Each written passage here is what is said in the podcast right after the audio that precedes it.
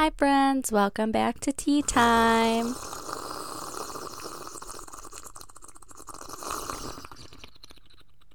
Even after I only have to hear it one time a month, it's still one time too many. Mm, that's why I have to do it extra, extra sippy because we don't get to do it very often anymore. I don't like that. I do.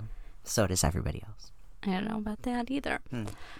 Um, well, we missed you, friends. It's been so long. Yeah, it feels like it's forever between these episodes, but then also it feels like they creep up so quickly. I know. I feel like if people are listening to episodes back to back, they're like, shut up. Every single episode you say it's been so long, but I literally just listened one after the other. So sorry to you, friends. Um, but we have been busy schooling, working, all of the things. Yeah, life's wedding been- planning. Life's been a little hectic. I think that we definitely made the right decision doing moving down to one episode per month just because like we can put more into it whenever we do the episodes. For sure. And this week we get to talk about weenies. Woo! I love talking about weenies. All been waiting for. Yes, a very requested topic. Yeah. We're very excited to deliver. So, we are just going to go over strictly FTM bottom surgery options. We're going to go over kind of the two main ones. And our disclaimer for this episode is that we are not doctors, obviously, in any way, shape, or form. So, we will be posting a bunch of resources for this episode from actual doctors about how these procedures go. But we're just going to try to synthesize all of that information and give you all a quick overview, um, kind of what these surgeries entail. Yeah, for sure. So, like Lauren said, there are two major surgeries, and then there are a few like supplemental supporting surgeries that we'll get into a very brief amount later. But the first of the two big ones is called metoidioplasty, um, or you can call it META for short. Um, so, as we've discussed before, um, when you're on testosterone as a trans man, there's usually quite a bit of clitoral enlargement. Um, so, in the metoidioplasty, uh, the surgeon uses the tissue from the enlarged clitoris to make a phallic like structure that's usually about four to six centimeters in length. Um, and most often, this is actually referred to as like a micro penis because that's sort of what it looks like. Yeah, and some of the resources we will be posting today um, are links to kind of like pictures from a surgeon's website. So if you can't really picture it and you're over 18 Yeah, years old, click on the link and take a look to better understand. porn. Yeah, look at some weenies on this fine day. But um, with metoidioplasty, one of the biggest benefits for it is uh, being to a- being able to actually stand up to pee. Um, however, that's also based on your body shape and the length, and it's always important to remember that it's different for everybody's body, and so it's not always going to be a guarantee that you're able to do that. Right. So, one of our resources for the week is actually a YouTube video of a surgeon kind of answering a bunch of questions about metoidioplasties. And one of the things he talks about is kind of the taller and more slender you are in body shape, the more likely you'll be able to pee standing up with a metoidioplasty. However, he says you have pretty good odds despite any other body shape or any other length of the phallus after this procedure to be able to pee standing up, which is a major win for body dysphoria. Yeah, for sure. I didn't know that. And you're right that that would be a major win because I feel like I'm not sure if I've talked about it on the pod before or not, but like something that gives me a bit of dysphoria is peeing in public restrooms because I feel like it, Lauren always makes fun of me because she's like, Bo, nobody's looking at your feet. They don't care. Like, people go into the bathroom to, like, do their thing and then leave. Like, they don't care. But, like, I always stress because I'm like, oh my God, like, what if this person that's standing at the urinal outside of my stall sees that I'm, like, sitting and peeing and then I pull out toilet paper? Like, oh my God, what's happening? I get. They probably just think you're pooping. Probably, but we've actually I've done like research before and we've even asked people in our lives like like your brother for example. We've asked before like whenever you're pooping too, whenever you go poop, do you also sit to pee first? Because usually you pee and poop together. Like right. you do both at the same time whenever you're pooping. So like we've asked before, do you sit to pee also whenever you're about to poop as well? And the answer was yes, yes right? That seems like a lot of work to stand up, pee, sit down, just sit for it all. Take a load off. If any Relax. cis men listeners out there would like to write in to let us know what you do yeah. to help out, that would that would be great.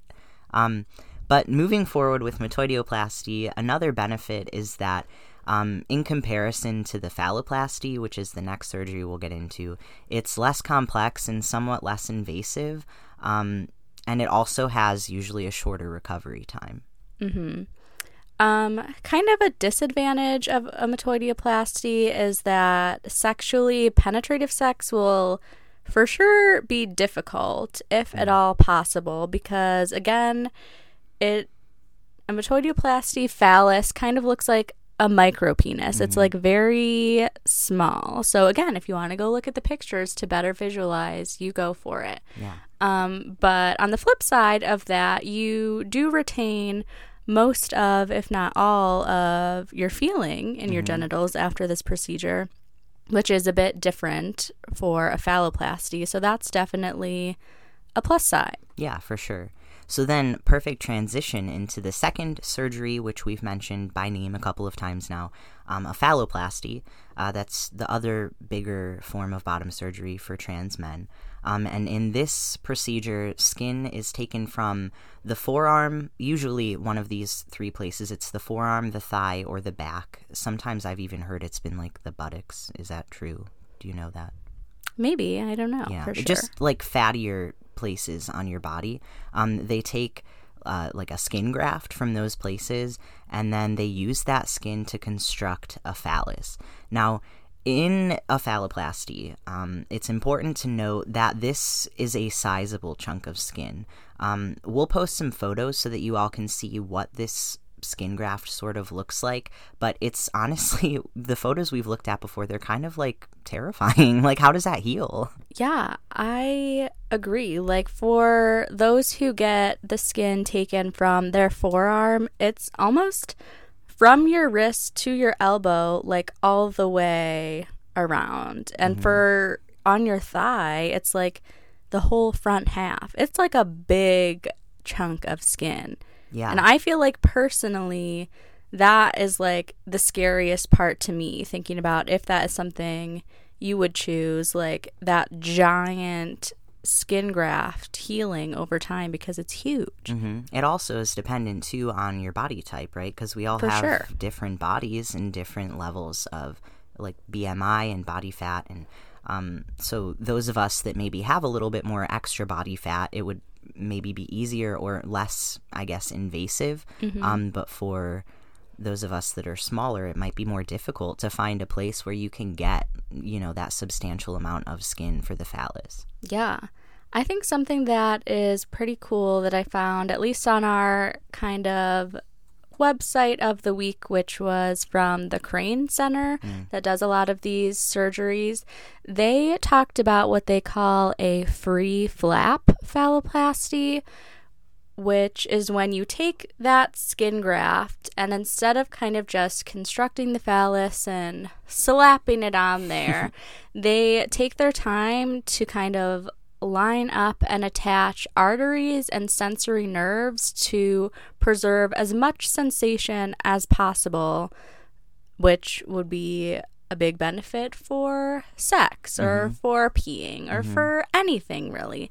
And so I thought that was very interesting. That's also just like mind blowing to me that that works. Like you mm-hmm. can just take skin from your leg make a wiener and still feel it that's like mind blowing to me. Yeah i agree. It's always been very interesting to me. I feel like you know i remember shortly after i came out almost over two years ago now at this point um, we started just like doing research on a bunch of the different gender confirming surgeries and like just for fun at that point. I feel like, Mm-hmm. but and I remember like even still two years later now, I don't get it. Like I, Me neither. We've done quite a decent amount of research, and I just like don't understand how it works. No, science is wild. I know.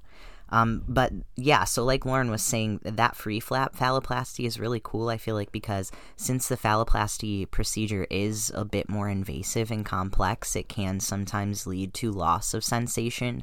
Um, so I think that it's really important that surgeons take that step to try to preserve that for those that are, um, you know, interested in that preservation. Yeah, for sure. And once the phallus is kind of healed, there is the option to put in a penile implant. Hmm. And there are a few different types of implants as well.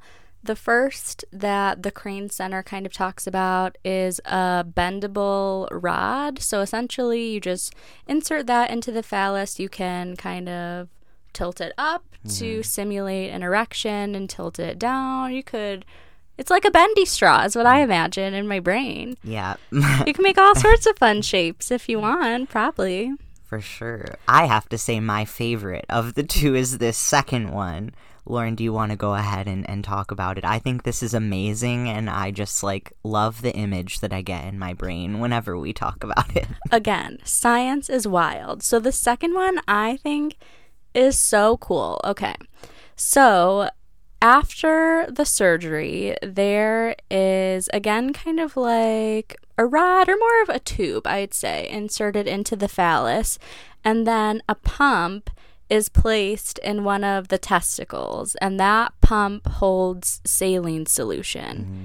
And so, if you want to simulate an erection, you just like squeeze your testicle to like pump it up like a balloon, and your wiener gets hard. It's amazing. And then, so that on its own is one type. And then you can even take it a step further and have like a little button is a terrible word to use, but that's the one I'm going to use. It's like a button that's inserted kind of in your abdomen that you can mm. press, and all the saline solution goes back into the pump to like deflate your wiener. that's amazing. I just think Isn't that that's the so wildest thing you've ever heard? Yeah, I just think that that's wild. So cool, so cool.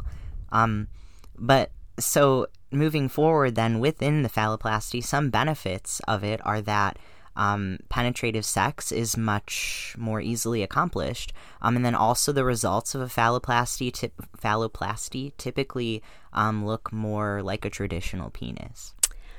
Okay. Also, if you go look at these pictures, please write in because I want to mm-hmm. chat with everyone specifically about it. But because, like we talked about, that everyone has a different body type, the skin graft you get from everyone is going to be different. Some of these bad boys are huge. they are not, I would say, a majority of the photos I've looked at today, which are many, many, many, are not necessarily long. I would say maybe around four inches, three to four inches, I would say. But they are thick.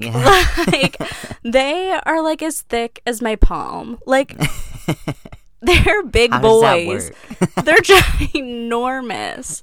I'm like, well, good for you, Kings. Yeah, for sure. Um, but then some disadvantages of the phalloplasty include occasionally, like we mentioned before, sometimes less sensation, um, and also many more complexities. Um, and and the phalloplasty, or do they both consist of multiple steps, like multiple stepped surgeries? Um, from what I've read, I think it kind of depends on what you get. I think a metoidioplasty can be completed in one step if that's all you want, but I think the phalloplasty requires at least like the skin graft is one step, then like making the phallus and. Yeah. attaching everything is like another step. So I feel like there's a lot more going on, which can lead to more complications for the phalloplasty. Mm, that makes sense, and longer uh, recovery. Oh, for too. sure. Um, but so moving on, so those are the two, you know, generalized, brief outlines of the two major bottom surgeries for FTM. Um, but then there are also some other associated surgeries that go along with them. So, one of those is that you can get what's called a scrotoplasty, um, which basically just takes the labia majora and makes it into a drum roll, please, ball sack. I love that one. I know. But I think that's pretty cool because you can get it with either a metoidioplasty or a phalloplasty. So if that is something you kind of feel dysphoric about, that's a super cool option to have. yeah. Um, and also, you can get a hysterectomy to remove the uterus. And for some phalloplasties, from what we have read, that a hysterectomy is required, mm-hmm. but also this is recommended for some FTM friends who even don't want to have surgery because it totally eliminates the risk of uterine or cervical cancers down the line. And if you have a hysterectomy, you won't really be required to have gynecological screenings because that could be a super dysphoria triggering experience for people who have to go to the gynecologist. That's just not fun. Yeah, for sure. Um, so some stats on trans people that actually end up getting bottom surgery, um, because we do have a point that we want to make at the end of all of this. Um, but in general, for both trans men and trans women, genital gender conforming confirming surgery or GCS or bottom surgery, as we've been talking about for this whole episode, is generally less common than chest surgeries or top surgeries. So, for trans men specifically, um, it's been reported that only about 3% of trans men have had a phalloplasty, while 19% report wanting one in the future, and only about 2% have had a metoidioplasty, with 25% wanting it in the future. Um, and then we also wanted to pull in at least some stats for trans women as well, even though we didn't really cover those surgeries. But it, for trans women, between 5 and 13% at some point in their lifetime have undergone bottom surgery, with honestly a significantly larger amount of 45 to 54% wanting it in the future. Um, do you have any thoughts about those numbers? I obviously read this before, and I just think that is super interesting. I wonder if it's more of a societal expectation. Trans women generally experience more violence, more sexual violence. I wonder if that's kind of a safety precaution that they have what society deems the correct parts, even though that's stupid. But that was really interesting to read and learn about. Yeah, especially because I mean, uh, we we don't know nearly as much about. Um, I don't even know how, what is it like a vaginal. Va- Vaginoplasty. yeah, the words are all kind of confusing sometimes, but um, especially because I'm pretty sure that a vaginoplasty is more invasive than Oh, yeah. either of the FTM GCS bottom surgeries. Yeah, if you want to do a little bit of research, the links for this week on the Crane Center website, you can also learn about surgeries for trans women. Mhm, Yeah. But all of that is to say um, that what we are getting at is that it is okay to not get or to not want bottom surgery. Um, not getting and or not wanting bottom surgery as a trans person does not make you any less trans, and it is a totally totally valid decision, um, especially because they're expensive, they're time consuming, they're potentially risky in some Mm-hmm. senses depending on what you're looking for or what you would be pursuing it for so it is totally okay to not get bottom surgery Yes, or live top your surgery life. Yeah. whatever you want However you feel most comfortable, do it. Live For your sure. life. Don't let anyone tell you differently. nope you are who you say you are and we believe you And you are valid. Mm-hmm. We love you. we love you So I kind of just wanted to chat a little bit at the end here about your thoughts on bottom surgery and kind of the roller coaster of thoughts that you and I have been through in regards to you getting bottom surgery. Yeah, so I feel like for me, bottom surgery has been a very flip floppy uh, topic of discussion. I think that whenever I first came out, like, I think we were like researching or whatever, and at that point, it was very early on, and excuse me, um, it was ve- very like speculative. Like, it was like maybe, maybe not, but also it was like, talking about it in the sense that like it would be really cool if I could get this and like if I could choose I would get this or this or this and like I think that if I were to get bottom surgery, I think that I personally, for the functions that I am looking for, would want the phalloplasty, which is more expensive. Mm-hmm. um, but currently, I, you know, we've been talking more recently about it sometimes, um, and I currently do not want to get bottom surgery. Um, I think that it's difficult because I do occasionally, in terms of like sexual activity sometimes feel dysphoric, um, which can be difficult.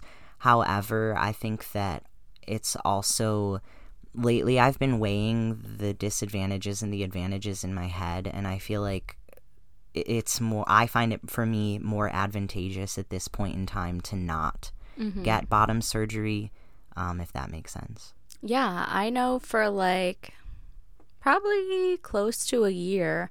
Like, bottom surgery was the thing. We talked so often about how excited we were for you to get bottom surgery, and it's going to be so great, and you're going to get a phalloplasty, mm-hmm. and we mm-hmm. could see it happening in X amount of years, and it will be so fun, and blah, blah, blah.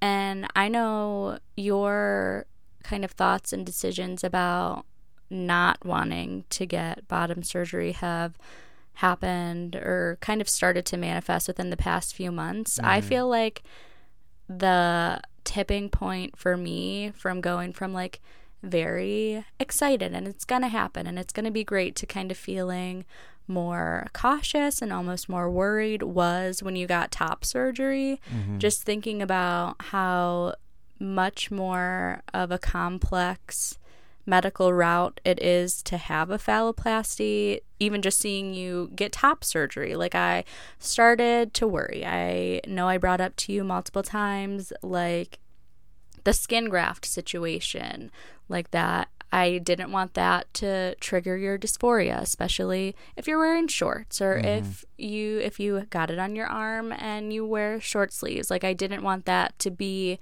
a reminder for you all the time that you te- literally wear on your sleeve that may trigger some dysphoria. And I just feel like that's kind of when the realness started to sink in that, like, this is not just something that is just like fun to do, no consequences, nothing to worry about. Like, this is a serious medical decision to make. Mm-hmm. Yeah, for sure. I feel like for me, dysphoria is something that comes and goes. Mm-hmm. Um, and I think that again for me, I the levels of dysphoria that I experience are manageable without getting bottom surgery yeah. at this point in time. Now, what I will say is, I think I can't imagine what it's like for trans people who do not have a long term supportive partner because I can imagine that it it's probably very difficult um, dating as a mm-hmm. trans person um, and you know having genitalia that don't societally match up with what you know gen- assigned at birth a mm-hmm. female or a male assigned at birth would have um, so i can imagine that it's probably much more difficult for trans folks that are not in um, committed relationships and if you don't want a committed relationship that's fine but i just i can imagine that it's difficult for for um, others. But for me specifically at this point in time, it's not something that is really like a determining factor for me. Not to mention the fact that we didn't really mention, you know, like specific numbers, but bottom surgery is expensive. Yeah. I metoidioplasty is a little bit cheaper than phalloplasty, but like when we say expensive, we mean like 20 plus thousand dollars, mm-hmm. like that type of expensive. Yeah. We're poor. Yeah, it, it's very, it's definitely a, a privilege um, to be able to get bottom surgery if that's what you are wanting to do.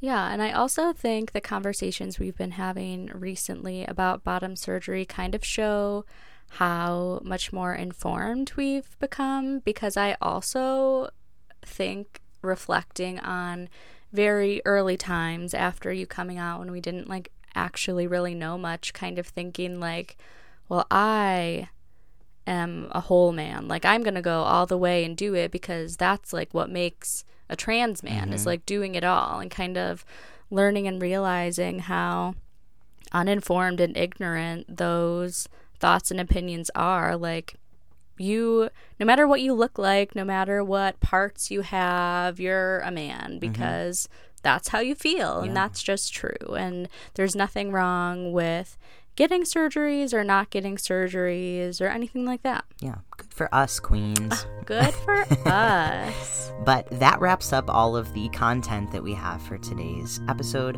Um, we just wanted to wrap up a little bit. Some listener updates is that we are now up to 29 countries and 276 cities. You guys are so cool. I know. So wild, too, because, like, we haven't been doing, you know, weekly episodes, and that's just, like, so heartwarming to know that people are still listening and sharing, and our following is still growing. Right. Every time I go on the website, it goes like up Yeah. a little bit by So a little cool. bit. I appreciate that. Yeah. Um, again, if you can, even if you don't listen there, we would really appreciate for you to rate us and leave us a review on Apple Podcasts. Um, also, special freaking shout out to whoever our friend is that left us a review on August 25th. I think about you often. I tried to social media stalk you and figure out who you are, and I failed. So, we want to be your best friend. You are the cutest person. Please DM us because we want to know who you are. That review made our whole entire day. Yeah, seriously, thank you so much. And thank you for those of you who, who have rated and reviewed us, even if it was, you know, months ago at this point. Um, we, as always, appreciate you all so much, and we are so happy for you to be on this journey with us. Thank you so much, friends. Do you have anything else to close out? nope, I think that's it. Okay, well, thank you all for listening, and we will see you all next time. Bye. Música